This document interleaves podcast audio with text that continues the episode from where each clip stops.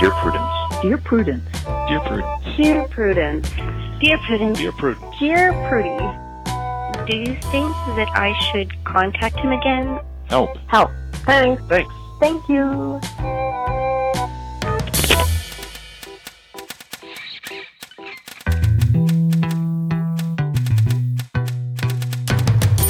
Welcome back to the Dear Prudence Show once again. And as always, I am your host, Daniel Mallory Ortberg, also known as Dear Prudence. Uh, with me in the studio this week is a good friend of mine, John Thompson, a writer who has been indulged by outlets such as The Toast, The Hairpin, and Mask Magazine. He lives in Denver, Colorado with his cat, Piglet. John, welcome to the show. Well, thank you for having me. I did not catch uh, when you sent over your bio that you had written that you had been indulged by outlets, and had I seen it, I would have changed it um, to simply published uh, because I will not have you uh, putting yourself down in such a fashion on my show. Oh well, you know, I slipped that one past you, I suppose. Well, well done. But uh, that was just this is really fun for me. I, I have known you now um, for many years and have loved uh, getting to watch you write more um, and just hearing the way that you think about the world. And I am so so excited to have you on the show today. oh, thank you. I'm super excited to be here. Is Piglet with you today? He is not. He's not in this space with me. He's probably at home, and he's gonna gonna be so angry when I get back. But uh, but that's that's kind of how he is. I can relate to that. My cat expressed his displeasure with me because I haven't been home very much the last couple of days by throwing up all over my shoes. So now I'm angry with him too, but I can't do anything in retaliation because, you know, it's hard to bother a cat. Yeah, yeah. They're the they're the heads of households. So Yeah, exactly. He's kind of got all the cards here. So I hope that your cat is not that angry with me. And I'm sorry to all of my listeners for opening the show with a description of cat puke. That's that's just on me. But yeah, I'm excited. I know these are a lot of kind of intense letters, and um, I'm just excited to get your perspective on things. Um, do you have like a, a goal in mind? Do you have like an advice ethos? Anything that you feel like you just really want to communicate to the world? Oh man, oh, that's a good question. Um, let's see.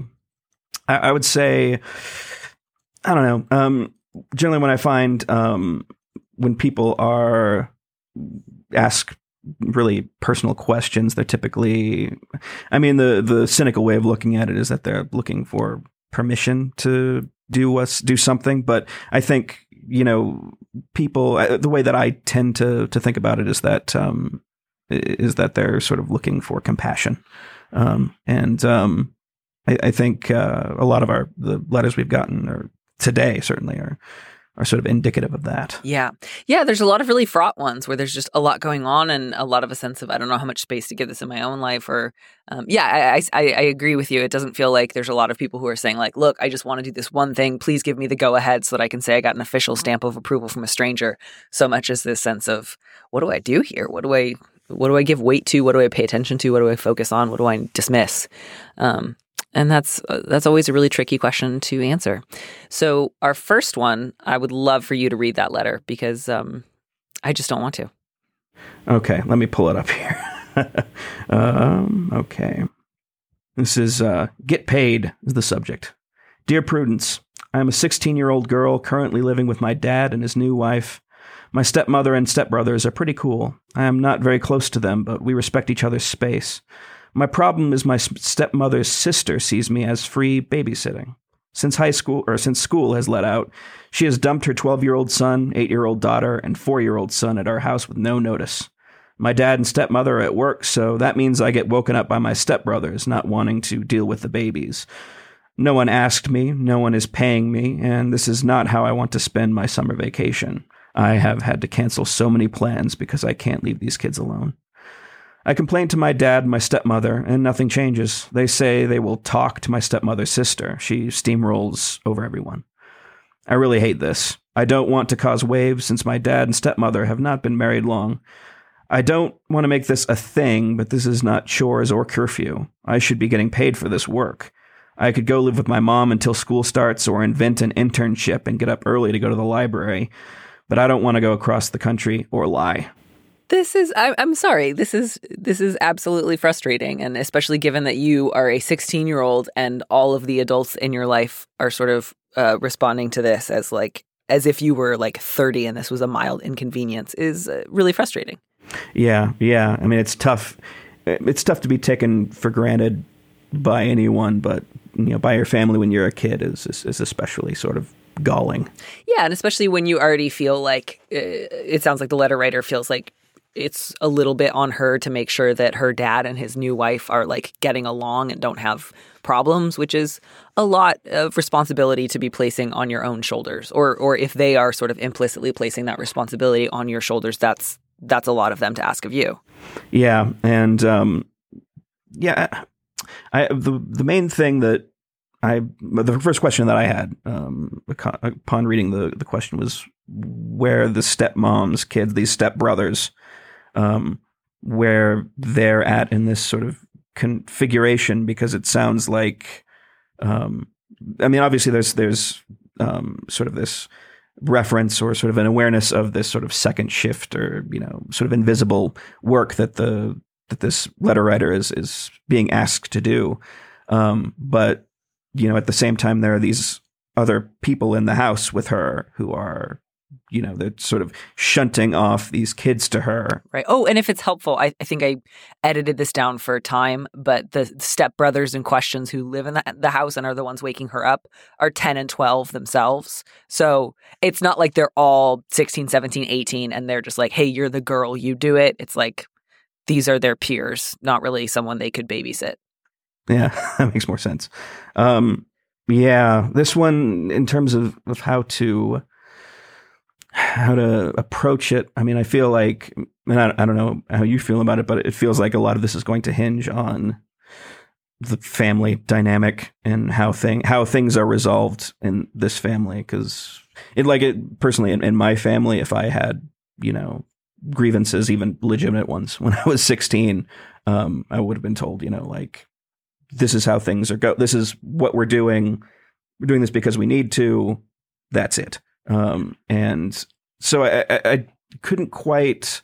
I mean, it's not really gone into in the letter to the extent where the letter writer is sort of how she's seen or heard within her family, aside from the fact that her father and stepmother are sort of just in a holding pattern with her. Right. Yeah. They, they seem nominally supportive. It's not like her dad has said, I actually uh, am making this one of your chores and maybe we can talk about an allowance situation but like i think you do have to do this that's not the situation the dad's sort of like oh uh, yeah this wasn't my idea I, I don't really want it to be this way i'll try to talk to her but i'm not going to actually take any steps towards um, doing anything about it which like uh, that does really feel like he's dropping the ball. Like this should be his and his wife's responsibility. Like I don't know if the stepmother in question has a key, um, it certainly sounds like like somebody's answering the door and letting them in. Maybe the stepbrothers. Um, it sounds like he has not actually said, you know, you you cannot come over um, every day of the week and leave your kids here with my 16 year old kid, and I'm gonna, you know, not make the house available to you if you try to do that. Um, so that's hard, right? Like it, it would be great if you could say to your dad, like and maybe you can still say to your dad, like, I don't want you just to talk to her. I want you to make it clear that I'm not available and I'm going to go ahead and make alternate arrangements for my day. Um, so I will be at the library or I will be out with my friends or I will be at the movies.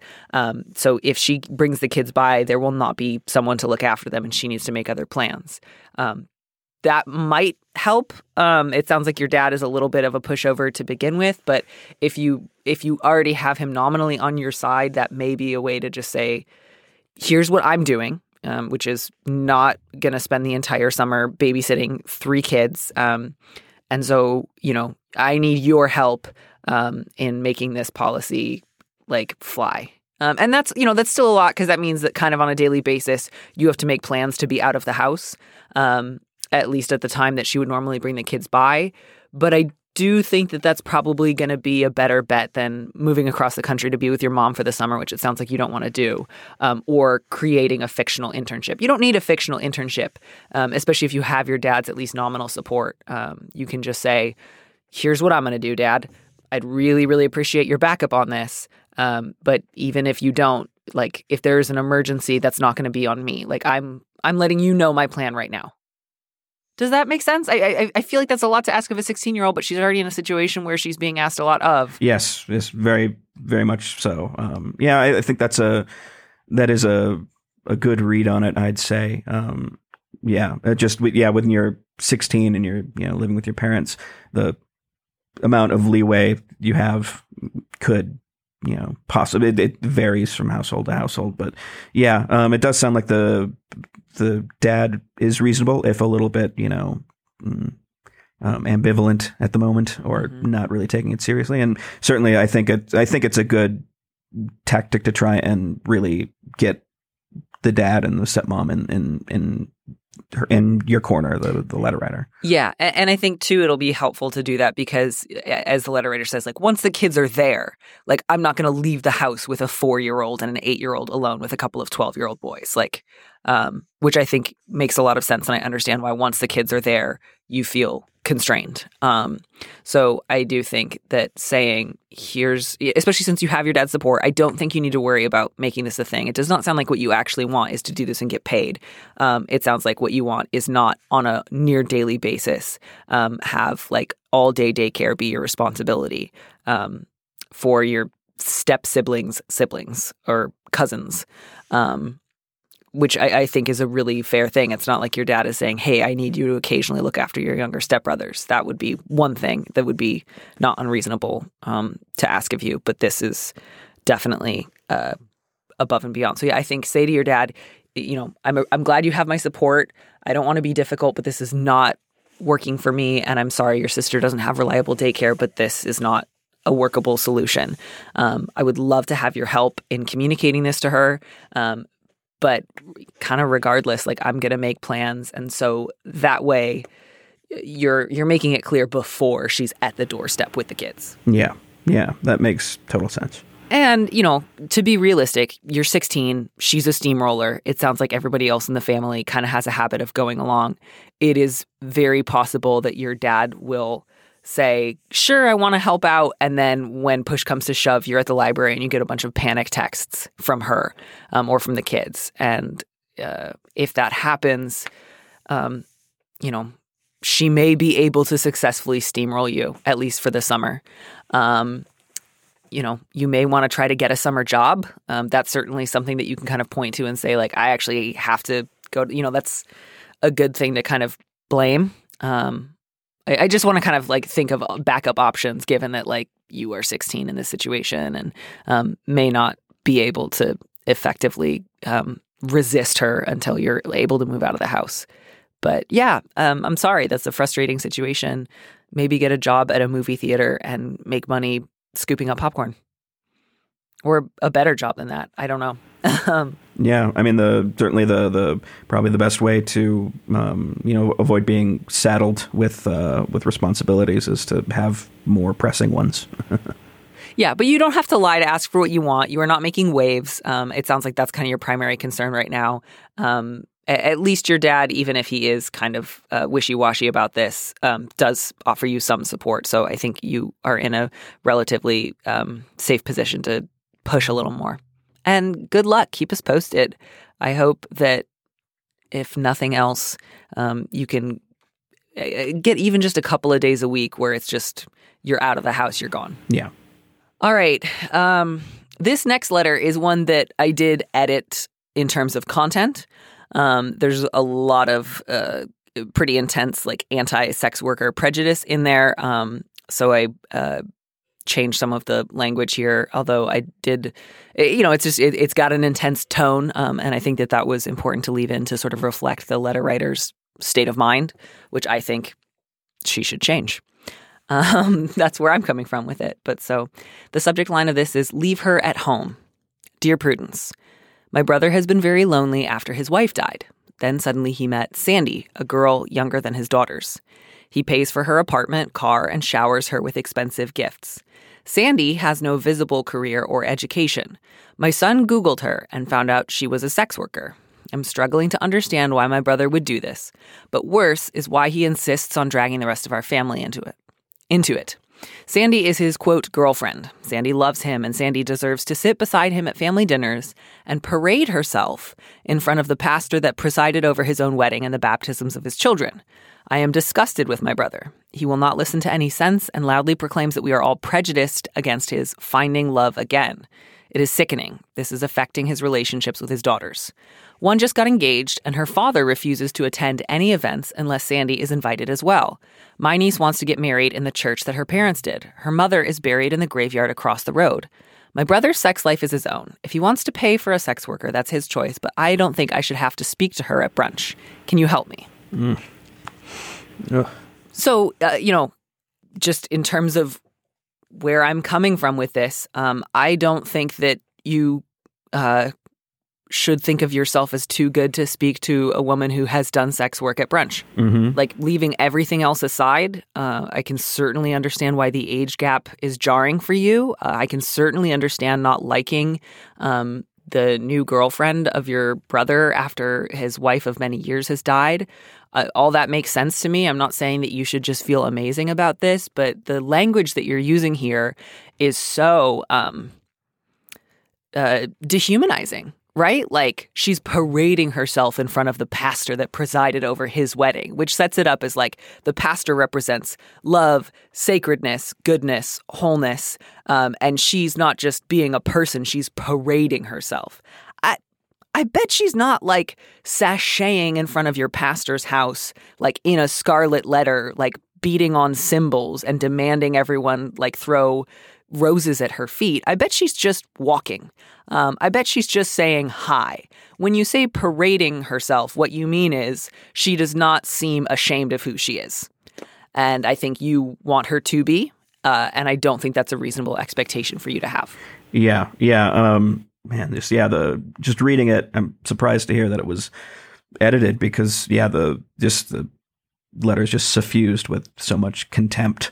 Um, eh, yeah, the the language is this the way that she views Sandy is like the way that you would talk about, you know, someone dating an abuser or, you know, someone with, you know, a, a really a violent past. And there's such a, this sense of just such in, inherent scorn. Um, and I think, yeah, um, there's some, I would venture to say, you know misogyny at work here. Mhm. There is um, just a lack of just a, such a lack of compassion. Yeah, just not seeing a person who does sex work as a person. Um, just this sense of this is a different class of person from me or my brother or his late wife. Um, I guess she should be allowed to exist, but I shouldn't have to talk to her. Um, if anyone interacts with her in any way, they should be properly ashamed of it. She should be hidden. She should be demure and abashed and self deprecating um, because her job is shameful and who she is is shameful. Um, and, and I just don't think that that's a good way to treat a person. Um, whatever your brother's arrangement with her, um, the fact that he's paying for a lot of stuff, the fact that he's a lot older than her, um, again, I you, you do not have to like that or think that that is a relationship that you would like to replicate. Um, but it, this is not just a sex thing. Like for however long the two of them are together and whatever arrangement works between the two of them, um, they're in a relationship. Uh, they're you know he's not bringing her to brunch and trying to have sex with her in front of you. He's bringing her to brunch because part of their arrangement is that they go to brunch together. Um, you know, she is his girlfriend. I, I that's the nature of their relationship. So, um, this idea that he's only having sex with her um, and is simply bringing her around to bother people uh, or because he has no sense of like what to keep in the bedroom, th- that's just not accurate. Your brother is dating a sex worker. Um, you know, clearly that brings up a lot for you. Um, is it appropriate for you to say that because this makes you uncomfortable and disgusted, you have a right to say, Sandy can't come to brunch. Um, I should be able to be snippy to her. We should be able to not invite her to weddings. Um, is that an appropriate response to my feelings? No, it's not. Yeah, um, you know, I, I think I think of you know, things that I, I've I've read that have been written by you know retired or current sex workers. I know you had um, Charlotte Shane on your show um, quite, quite a while ago, and she's written quite extensively about um, about sex work. And what sort of struck me when reading her stuff was sort of this notion that um, that the the real work of sex work in a lot of ways is is the emotional work. It's um, the emotional labor of basically of having to to be with someone and having to be present for them. And it sounds like you know there's the in it's it's referenced in the in the letter of you know what uh, you know if he wants to pay for a sex worker that's his choice is, is as if what he's paying for is the sexual element, but the fact that he is she is with him in all of these social situations. Um, it seems like he's he has her there for he he has there for for reasons of support. It, it is what I would assume. Yeah, and one thing that I think is really important to point out is you don't know this because your brother said, "By the way, I'm buying her all this stuff." Um, and she, you know, has a career that involves sex work, and that's the nature of our relationship. You found this out because you got your son to Google her. Um, so, you know, this was actually information that you sought out. Um, this was not something that your brother was asking you to know about his relationship. Um, so that was a choice that you and your son made. Um, that's not a choice that your brother is responsible for. Um, and it doesn't sound like that was a choice that has brought you a lot of joy or peace. Um, so, I, you know, fundamentally, I think what this letter writer is asking me, us, is um, is it okay to treat this woman with disgust, contempt, and shun her because she does sex work? And my answer to that is no, absolutely not regardless of your opinions upon the nature of sex work, the gender dynamic of their relationship, um, everything else aside, um, is is the correct response ever be rude and unkind to a woman who does sex work? My answer is always going to be absolutely not. That's not the way to go for you. Um, if you need to limit the amount of time that you spend with your brother and his girlfriend, you know, you can do that. Um, but when you do see her, uh, you need to be polite. You need to say, How's it going? Um, you need to say something nice about her shoes or talk to her about the movies. You need to talk to her like a person who has a job um, without in the back of your mind just thinking, You have sex for money. That's all you do. That's all you are. Um, you're a different kind of person than me. She's not a different kind of person from you.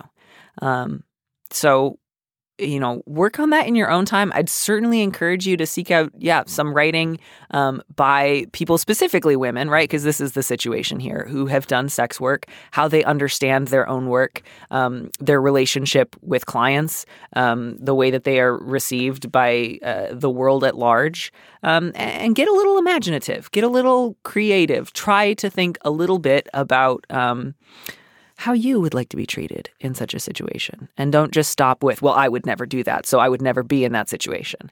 Um, that's it. That's all you got to do. All you got you know, it's not your wedding that you're about to have. Um, that's not your responsibility. You're not his daughter. You can let him and his daughters hash that out.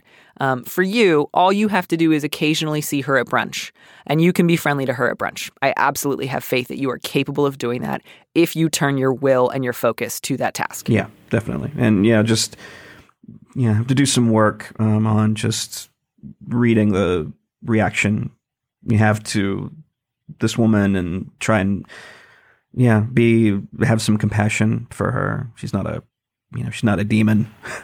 No i i just yeah this is really um the the the bias against sex workers is just really intense here. Just that language of like deserves to sit beside him at family dinners. Like again, it's not like his behavior when he's with her at family dinners is somehow inappropriate, right? He's not trying to, they're not having sex at these family dinners. They're not loudly talking about the sex they had yesterday or, or, or doing anything other than what people do at family dinners. The question is simply, does she deserve to be at a dinner? Um, should I have to talk to her? Should I have to treat her like a person? Yeah, man. Yeah, you do.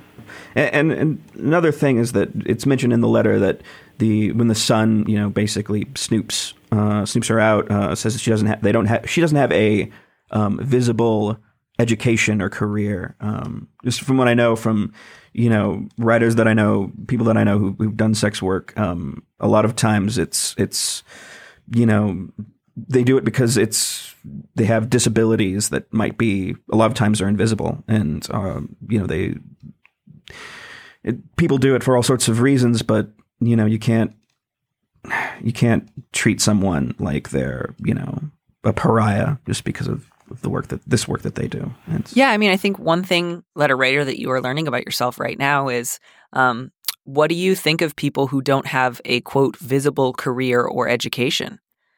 Um, because apparently, if they don't have that, um, you snoop, you try to find out more information about them, you judge them, you want to exclude them. When they do something like walk into a room, you call it parading themselves.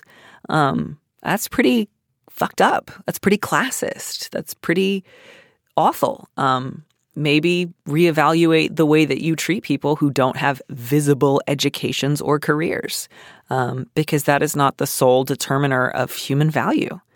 Um, you, you got a real opportunity here to investigate your own prejudices. Um, and I'm, I'm not telling you, letter writer, that you have to overnight, um, you know, just love everything about the nature of of sex work and gender dynamics and money and sex in this country. I'm not saying that that is an obligation that you have before you. What I am saying is you have an opportunity to be polite and respectful to a woman who thus far it sounds like has been polite and respectful to you. And I think you can do it and I think that you should. All right. Uh, next letter is uh, really the I don't know the the the uh, subject line made me laugh a lot, and um, I would love it if you would read that. So the subject of the letter is How do I and my partner avoid stoner shame? Dear Prudence, my partner and I have been dating for nearly six years, and we met when I first moved to a major city on the west coast from the Midwest. We met through mutual friends, and he was selling drugs, weed, and some uppers at the time as a full time gig. A few months later, he'd broken up with his girlfriend, we began dating, and he decided to go back to school for his undergraduate degree. He decided that selling drugs wasn't how he wanted to spend the rest of his life, and I fully supported support this decision. Since we met, however, I have used cannabis to help manage my epilepsy symptoms. This causes a slight tension in our relationship, primarily in how much is used. His family still has a pot farm in Northern California, and though I think it would be amazing to start a medical marijuana business because it helps, it has helped me so much, I went from three to four tonic clonic seizures per year to zero. And because right now, as a small farm in a state that has legalized recreational weed, his family is struggling to keep it going and sustain themselves financially. However, he's hesitant to start this type of business and would prefer to find a quote legitimate unquote way of using the land. How do I best explain to him my intentions without bringing up past familial dysfunction in regards to drug use and his goals of working outside of the medical marijuana industry? My first reaction is like fairly.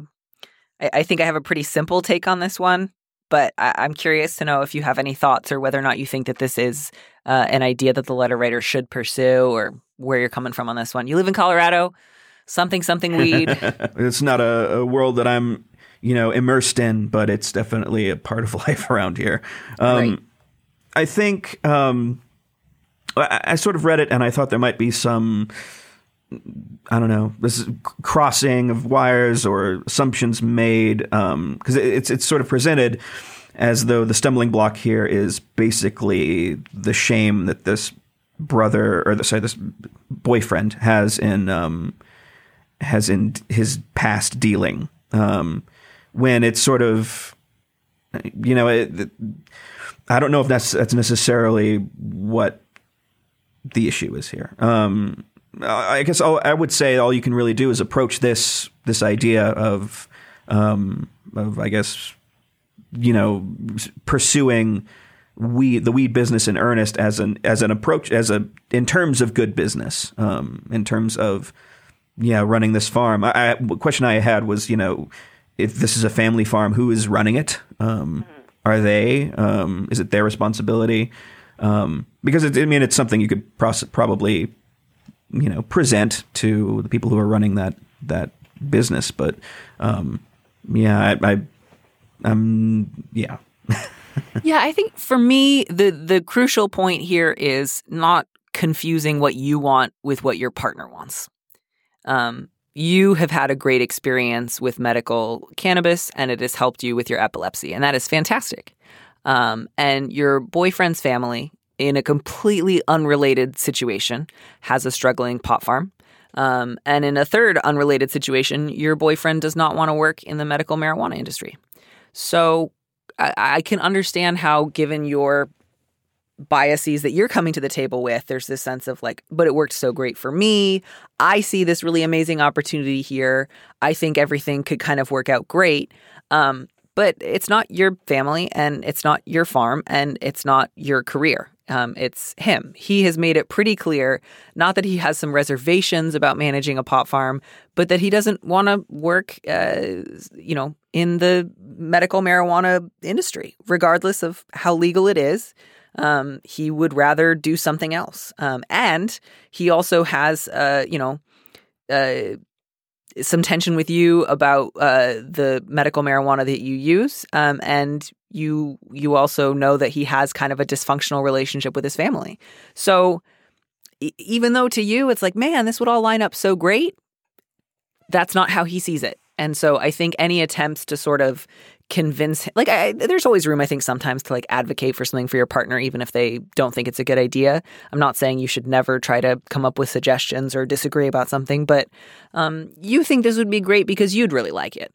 Um, and it doesn't sound like it lines up at all with the things that he's talked about wanting for his life. It's not like he has said man if if only it weren't for my past i could really see myself helping to manage this farm and work in this industry. He doesn't want to. So I, I think what you should do is say, medical marijuana has helped me manage my epilepsy. That is fantastic. Um, my boyfriend seems to do better when he has a little distance from his family, and I don't want to encourage him to go into business with them in an industry he doesn't want to work in just because um, my symptoms have been improved. Like, those are just not related. Oh, yeah. No, that makes total sense. Um, I think maybe when I first read it, I might have skipped over or didn't quite pick up the, the tension between the boyfriend and his family. But yeah, there was just that little bit at the end, and it's unclear like what the tension. Uh, you know, it just says past familial dysfunction. So um, no, but that, that's definitely.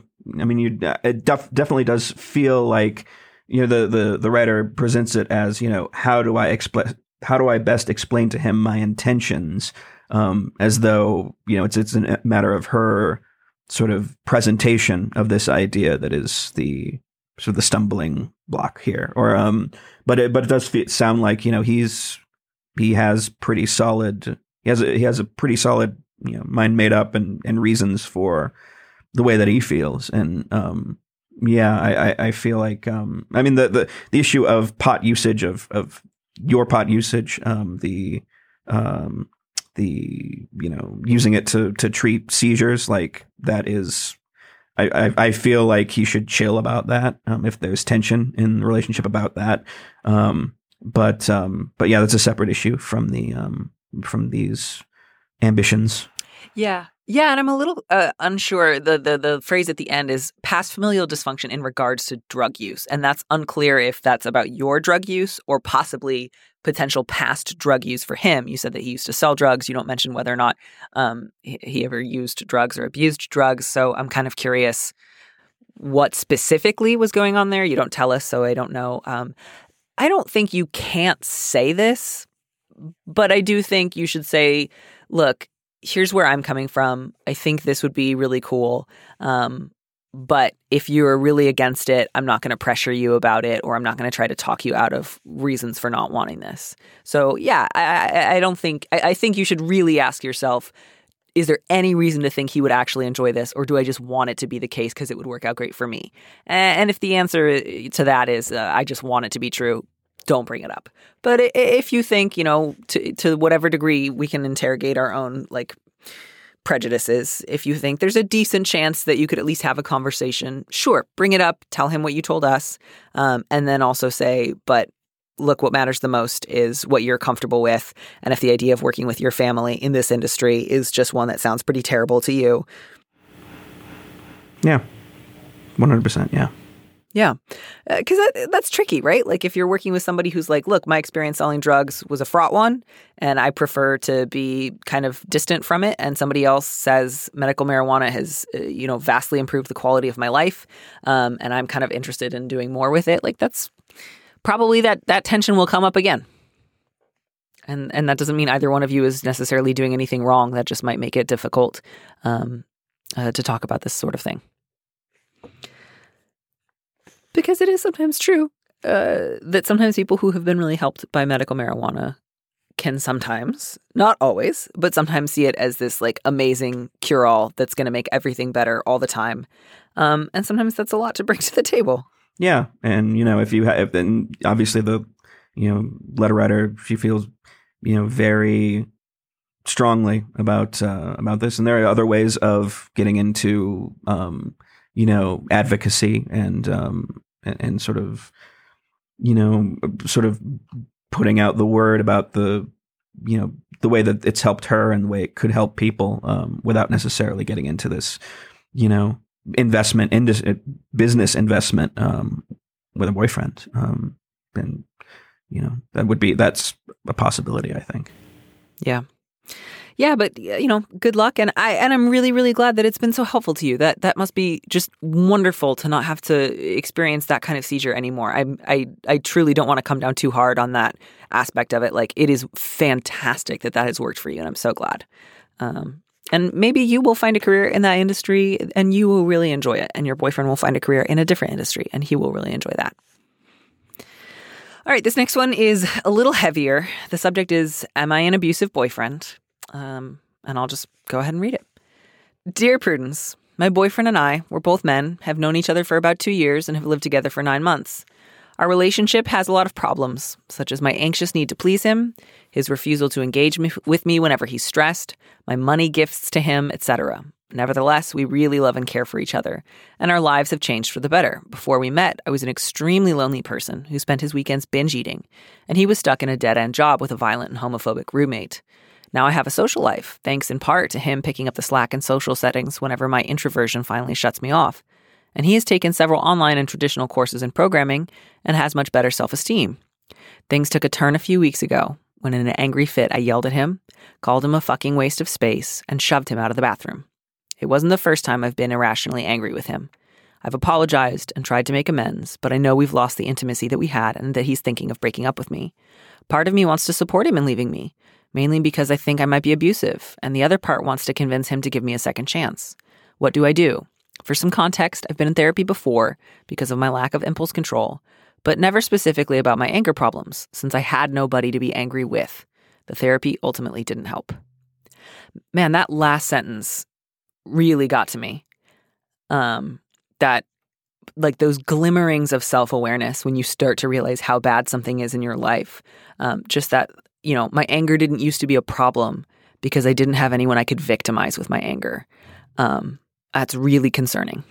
Yeah, it is. Um, and at the same time, you know, there's a this commendable sort of self awareness um, to this this letter, but the there's at the same time you have to, I feel, um, make a delineation between self awareness and self work, for lack of a better term.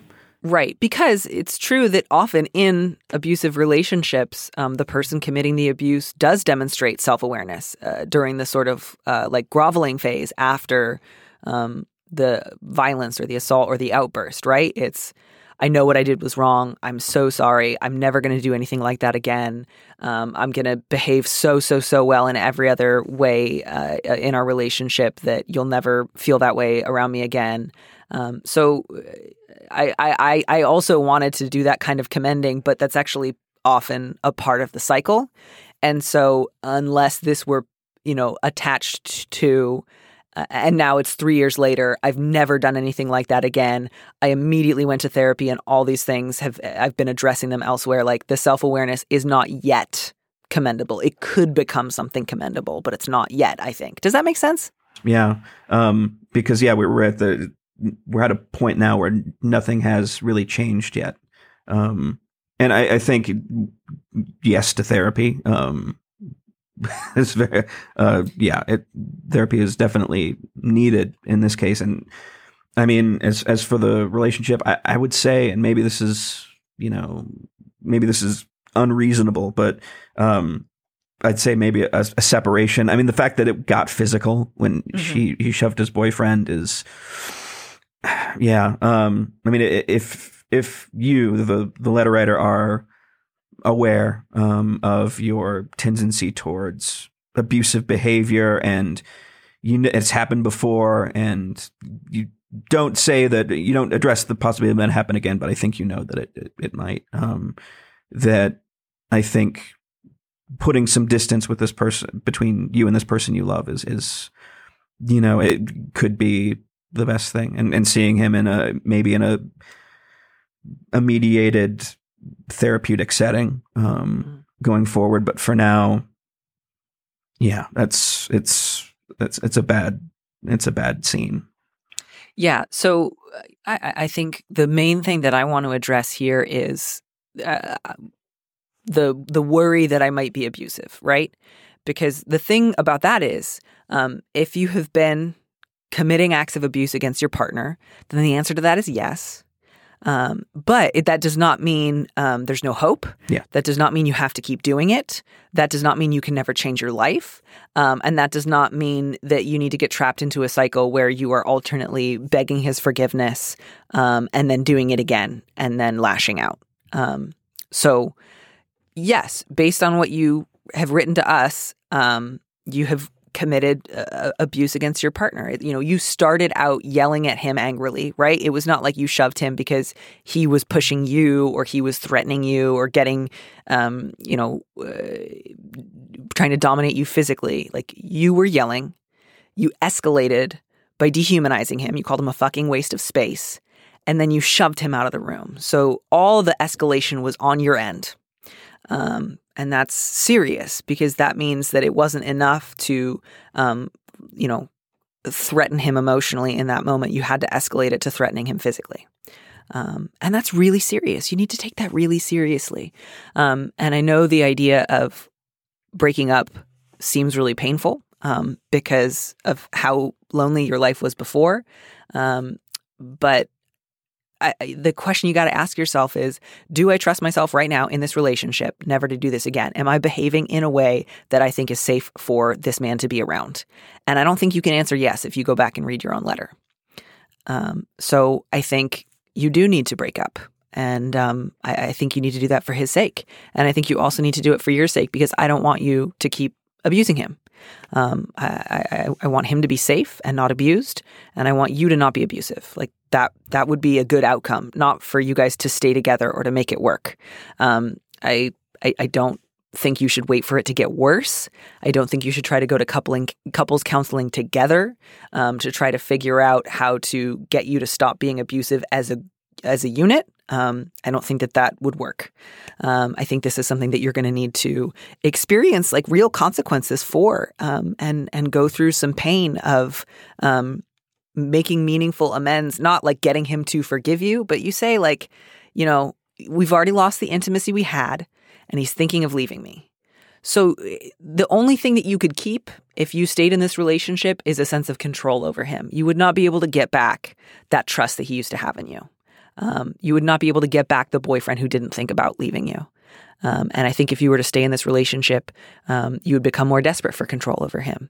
Um, you would want to control him more, and you would probably continue to use the tactics you've used previously, which is yelling, dehumanizing, and pushing um, to get what you wanted. So you say the therapy didn't work, didn't help. It sounds like because um, you weren't addressing the real issue, which is the way that you use your anger to control people. So I think, yeah, you need to break up. You need to be really honest with the people in your life about why you broke up, which is um, I yelled at him, I called him a waste of space, and I shoved him. And I'm ashamed and scared of my own behavior. And I don't want to ever do that to somebody else again. Um, and I think you need to find a therapist who specializes in helping people deal with anger problems, um, helping people not commit abuse, um, helping people not be violent. Um, and you need to be really honest, not like, ooh, I was in a great relationship with a couple of issues, but I'm specifically here because the last time I got angry with my partner, I screamed at him, I called him a waste of space, and I shoved him, and I don't want to do that anymore. Like, that's the thing you need to tell your therapist. Um, and that needs to be specifically what you are addressing and working on together. Um, and, you know, you'll need to do that without this man as your boyfriend um, because he's just not safe with you right now.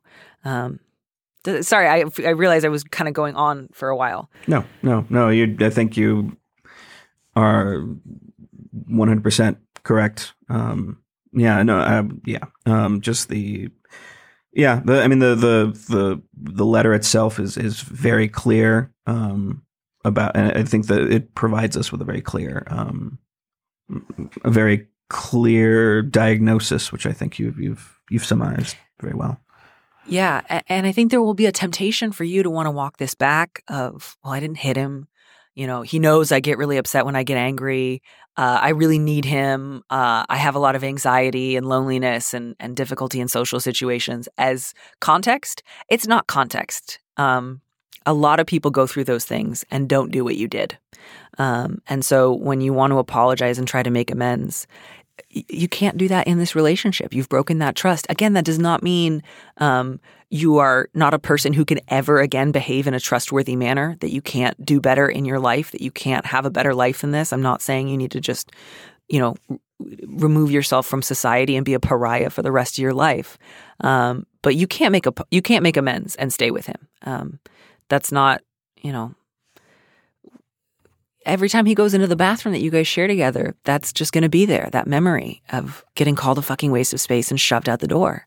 Um, the way that you can make amends for that is um, to get your life right and to let him be well away from you. Yep, and yeah, just that you you have to. You, this has to come from you. It has to be. You have to hold yourself accountable, essentially. Yeah, and that you know that's the way that you demonstrate your love for him um, that's the way that you demonstrate the love for the relationship that you once had. And I just want to say one last thing, um, which is you say you want to convince him to give you a second chance. Um, I don't think you guys are on the second thing. Yeah. Um, you say that you've been in therapy before for a lack of impulse control, which is really vague. I don't know what you mean in that.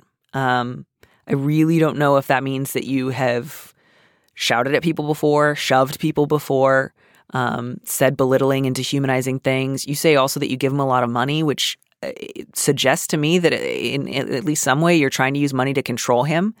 Um, you say that when he gets stressed out, he doesn't engage with you. And again, I'm just, uh, all these things together make me wonder what do you mean when you call him stressed? Do you mean that sometimes the only way that he can feel unstressed is to get away from you? Um, when you say that you're anxious to please him, is what you mean you need him to be forgiving you and saying that what you're doing is okay? Um, that's that's really distressing. That's not good. Um, I, I assume that the the impo- the therapy about impulse control was in relation to the impulse eating that was. Um, oh yeah, that's possible. Yeah, that's absolutely possible. And yeah. that the no therapy had been had covered as far as we know, no care, therapy covered interpersonal relationships or the way that he, you know, that he conducts himself, and that's really, really needed um, yeah. at the very least. Yeah, and we also know that uh, previously your boyfriend has lived with somebody who was violent, um, and right now he's living with someone who's been violent towards him again. Yeah, um, and that's not good, and and he deserves better than that. So, um, you know, letter writer, I think that the way forward is for you to end this relationship, um, for it to be clear that you are doing it because you need to be alone and work really intensely um, on dealing with your anger so that you do not behave violently towards other partners in the future. Um, and that you cannot do that while also trying to make him stay with you. You need to be honest with some of the people in your life about why you guys broke up so that you can get the accountability that you need um, in this journey. Um, and you need to make an appointment right now with a therapist who deals with people who have committed acts of violence and abuse. That's what you need. Yeah, right now. right now. Yep. And I, I really hope that you are able to take this moment of clarity um, and to change uh, instead of trying to rush back to just forgive me. Let's just feel good again. Let's just pretend that was a one time, out of control, bananas thing that happened and will never happen again because that is a recipe for six months from now, getting angry again, screaming at him again, pushing him again, maybe throwing something, and starting it all over. You know, you're only nine months into living together, you're only two years in. I don't want this for his next 10 years. I don't want you to do that. Mm. All right. So the next letter, we just went, I, I, wanted to end on a lighter note. It's just some good old fashioned bad house guests, um, which is just so much more easy to deal with because um, it's it's less distressing and it's just it's not fun to have a bad house guest, but it can often later make for a funny story. Would you read it? Sure. All right. So the subject is bad guest. Dear Prudence, recently we went out of town with some friends. They're closer to my boyfriend than to me, but my family has a vacation home and a popular tourist spot, and I was excited to go together. I really liked them, or so I thought. They were awful guests, snapping at me, sticking me with the tab for two out of four dinners. We split the other two. And both grocery runs, borrowing money that they stalled to pay back, keeping dollar for dollar track of cab fares, even though I spent almost double what they had, at that point, not even counting the loan. On the last night, after a final round of promises to pay me back the cash I spotted them, I finally lost it. I wasn't very kind to them, and we left on bad terms. I shouldn't have handled it that way, and I did apologize profusely, once on the day we left and then again via text. The problem is, I know my boyfriend will push to invite them again. He's already talking about next time. Frankly, I don't want to invite them ever again, and I probably need a break from hanging out with them for a good long while. They're his oldest and closest friends, though, and honestly, I don't know how sustainable it is to not have them to the house ever again. Is there a way to manage this better next time, or do you think it's fair to say we just don't travel well together and fight the battle to leave them out? Oh man, this uh this just gives me so many flashbacks to various trips with friends uh, in college and my early 20s and just that sense of oh we all have incredibly different ideas about what constitutes normal behavior in a trip setting and i kind of love that like like the thing that the letter writer described sounds so bad to me that it would just be a foregone conclusion that we would never do this again. And I cannot imagine somebody being like, "Oh yeah, well, like all those things happened and we yelled at each other, but like it's going to be great to go back for another round." Yeah, I there's like the boyfriend just has to really step up on your behalf because yeah, that that sounds mortifying and just incredibly stressful. And I, I, think it's well within your right to establish boundaries on this house that's in your family, um, a vacation home. And, you know, you can say that you're well within your rights to say that they can't, you know, be in this setting with you anymore. Um, and if your boyfriend doesn't get that, then you got some talking to do. Yeah. Do you want to tell me about a horrible house guest you've had or a terrible vacation you've taken? Sorry, I just like really like hearing about other people's problems. uh, well, no. well, congratulations! Actually, that's fantastic.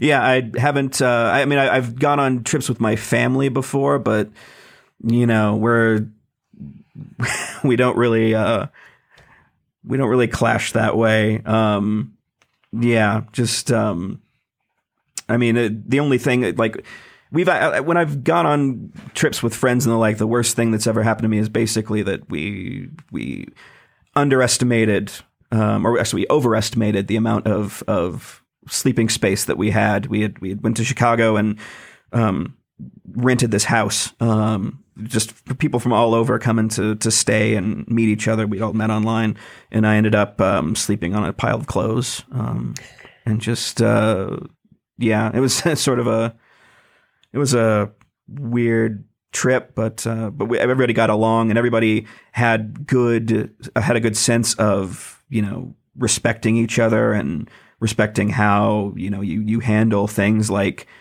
splitting tabs um, when you're out on the town and just that stuff that seems so basic. Um, I don't know how these people get by with uh, with you know treating people this other people this way. I mean, Avel, congratulations on having the most like interpersonal conflict on a friends or family trip. Just being like, I'm sleeping in a nest of clothes. That's great. I'm happy for you. Yeah, it was actually very comfortable. So good, good. I'm glad. Um, that's maybe the most raccoon-like story you've ever told me, um, and I find it deeply relatable. Yeah, I mean, uh, obviously, the way that your boyfriend's friends behaved was super rude. Um, so I don't want to make it sound like it's totally on you to handle other people's rudeness. But especially because money and friendships can be really fraught, one opportunity you'll have in the future is, um, especially if you're eating a meal with these people or or taking a trip, or if somebody asks to borrow money, you can say no. Mm-hmm. Uh, or if they are trying not to pay for their half of the tab, um, you know, say, "Hey, uh, let's split the check." Um, or if they say, Will you buy our groceries? saying no. And that can feel really uncomfortable.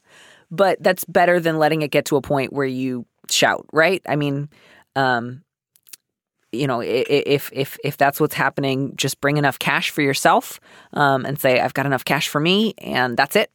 Um, and if they ask to borrow money, just say no. Um, and certainly, I think you'll do that now in the future. And not that you guys are going to be especially, especially close, but um, one thing that I think will help you towards whatever kind of relationship you have to have with them, because if your boyfriend's going to keep them around as his oldest, closest friends, you may potentially at least run into them once or twice in the future. Um, don't lend them money. Ask for separate checks. Plan ahead if you're going to be doing anything that connects to money with them, so that you can look after yourself. Yeah. And then in the you know in the more uh, sort of like short term, uh, your boyfriend is already like, next time's going to be great. You get to say, last time sucked for me. Uh, I really hated it. And um, uh, it's not that I never want to see them again, but I need some time. So if he wants to take a trip with them, plan a different trip. Um, or say, you know what, I will meet you guys up for supper, but you spend the weekend together. I'm gonna take I'm gonna take this one out. yeah, no, one hundred percent. And like, there are they are guests um, that you are hosting, and you know that it's and they're his they're your boyfriend's friends, and so you know it's in part it's on him to uh, to you know ensure that you respect you are respected the way that you ought to be, um, and if that respect can't be yeah if, it, if that respect can't be you know obtained, then yeah you can they can go and do their own thing. Yeah. So I think the first thing though that you need to do is um, talk to your boyfriend. You say, I know my boyfriend will push to invite them again. He's already talking about next time. It does not sound like you have said some of this to him. Like he knows that you snapped at them, but it, since they snapped at you, it, it, may just be that he thinks that's how people travel together and it's fine. Um, so I think one thing that you should do is tell your boyfriend, like, I had a really lousy time. Um, I, I'm not saying that you can't be friends with them or that I never want to see them again, but I need you to know that was miserable for me. I don't want to travel like that again with them. Um, and I definitely need time. And I do not want to become like couples friends where we take a bunch of vacations together. That's not in the cards. Um, he just needs to know that. And then you guys can talk about that with one another. But he should, you know, don't try to minimize or downplay it or like go back into round two without having that conversation 1st mm-hmm. Mm-hmm. Um, and yeah, you absolutely can say to him, "Hey, we don't travel well together. Like, there's nothing that will kill affection dead faster. I mean, there's lots of things that will, but one of the things that can really change how you see somebody is watching the way they handle travel and money. And if it's rude and entitled and they borrow a bunch of cash and they don't pay it back and then they're very very meticulous about split splitting cab fare when they already owe you like a hundred dollars man, oh man, you could be the most charming person in the world. And by the end of a weekend like that, I would be like, please sail away to Charming Island and never visit me again. yeah, no, yeah, it's uh, it's so fundamental. Like, you got to treat people right. Yeah, yeah, and just oh man, being rude and asking to borrow money is a hell of a combination. Yeah. right? Like if somebody's trying to take some financial advantage of you, you at least want to feel like, well, I'm getting charmed out of it. Like they're being fun and interesting and entertaining. I'm kind of getting my money's worth. But when somebody does that and is a jerk, it's like, well, what am I getting here? yeah, 100%. Well, John, we did it. It was a ton of fun and you know, I hope uh, I hope this is helpful. Um, this is this is great. Though. I hope so too, and I hope that your cat is not angry with you when you get home. I hope my cat's not angry with me. I'm definitely gonna uh, set aside some, you know, Danny and Milo time tonight so that he feels appreciated and respected and does not try to throw up on my new shoes because I love those shoes, John. Uh, yeah. Well, I mean, it's personally, it's it's been over two hours, so I know Piglet is going to be angry, but you know, I just have to, you know, give him some time and uh, and feed him some treats, and I'm sure he'll yeah. come around. Yeah, I mean that's definitely a one-sided relationship where I pay for everything and he's a jerk to me. But at least he is a cat, and I knew that going in, mm-hmm. um, as opposed to uh, the friends of somebody that I've been dating for a really long time. Very much so. In conclusion, everyone should get a cat and stop socializing with their boyfriend's friends. Um, that is that is my uh, general advice to the world today. Unless you don't want a cat, uh, or your boyfriend's friends are great, or you don't have a boyfriend, or you have a girlfriend, um, or you're dating eight people. So once again, I'd like to walk back all the general advice I just gave. Yes. yes. Awesome. Okay, John, thank you so much. Have a fabulous rest of the day, and please send pictures of your cat. Thanks, Danny. I will. Thanks for listening to Dear Prudence. Our producer is Max Jacobs. Our theme music was composed by Robin Hilton. Don't miss an episode of the show. Head to slate.com slash Dear Prudence to subscribe. And remember, you can always hear more Prudence by joining Slate Plus. Go to slate.com slash prudiepod to sign up. If you want me to answer your question, call me and leave a message at 401 371 DEAR, that's 3327, and you might hear your answer on an episode of the show. You don't have to use your real name or location, and at your request, we can even alter the sound of your voice. Keep it short 30 seconds, a minute tops. Thanks for listening.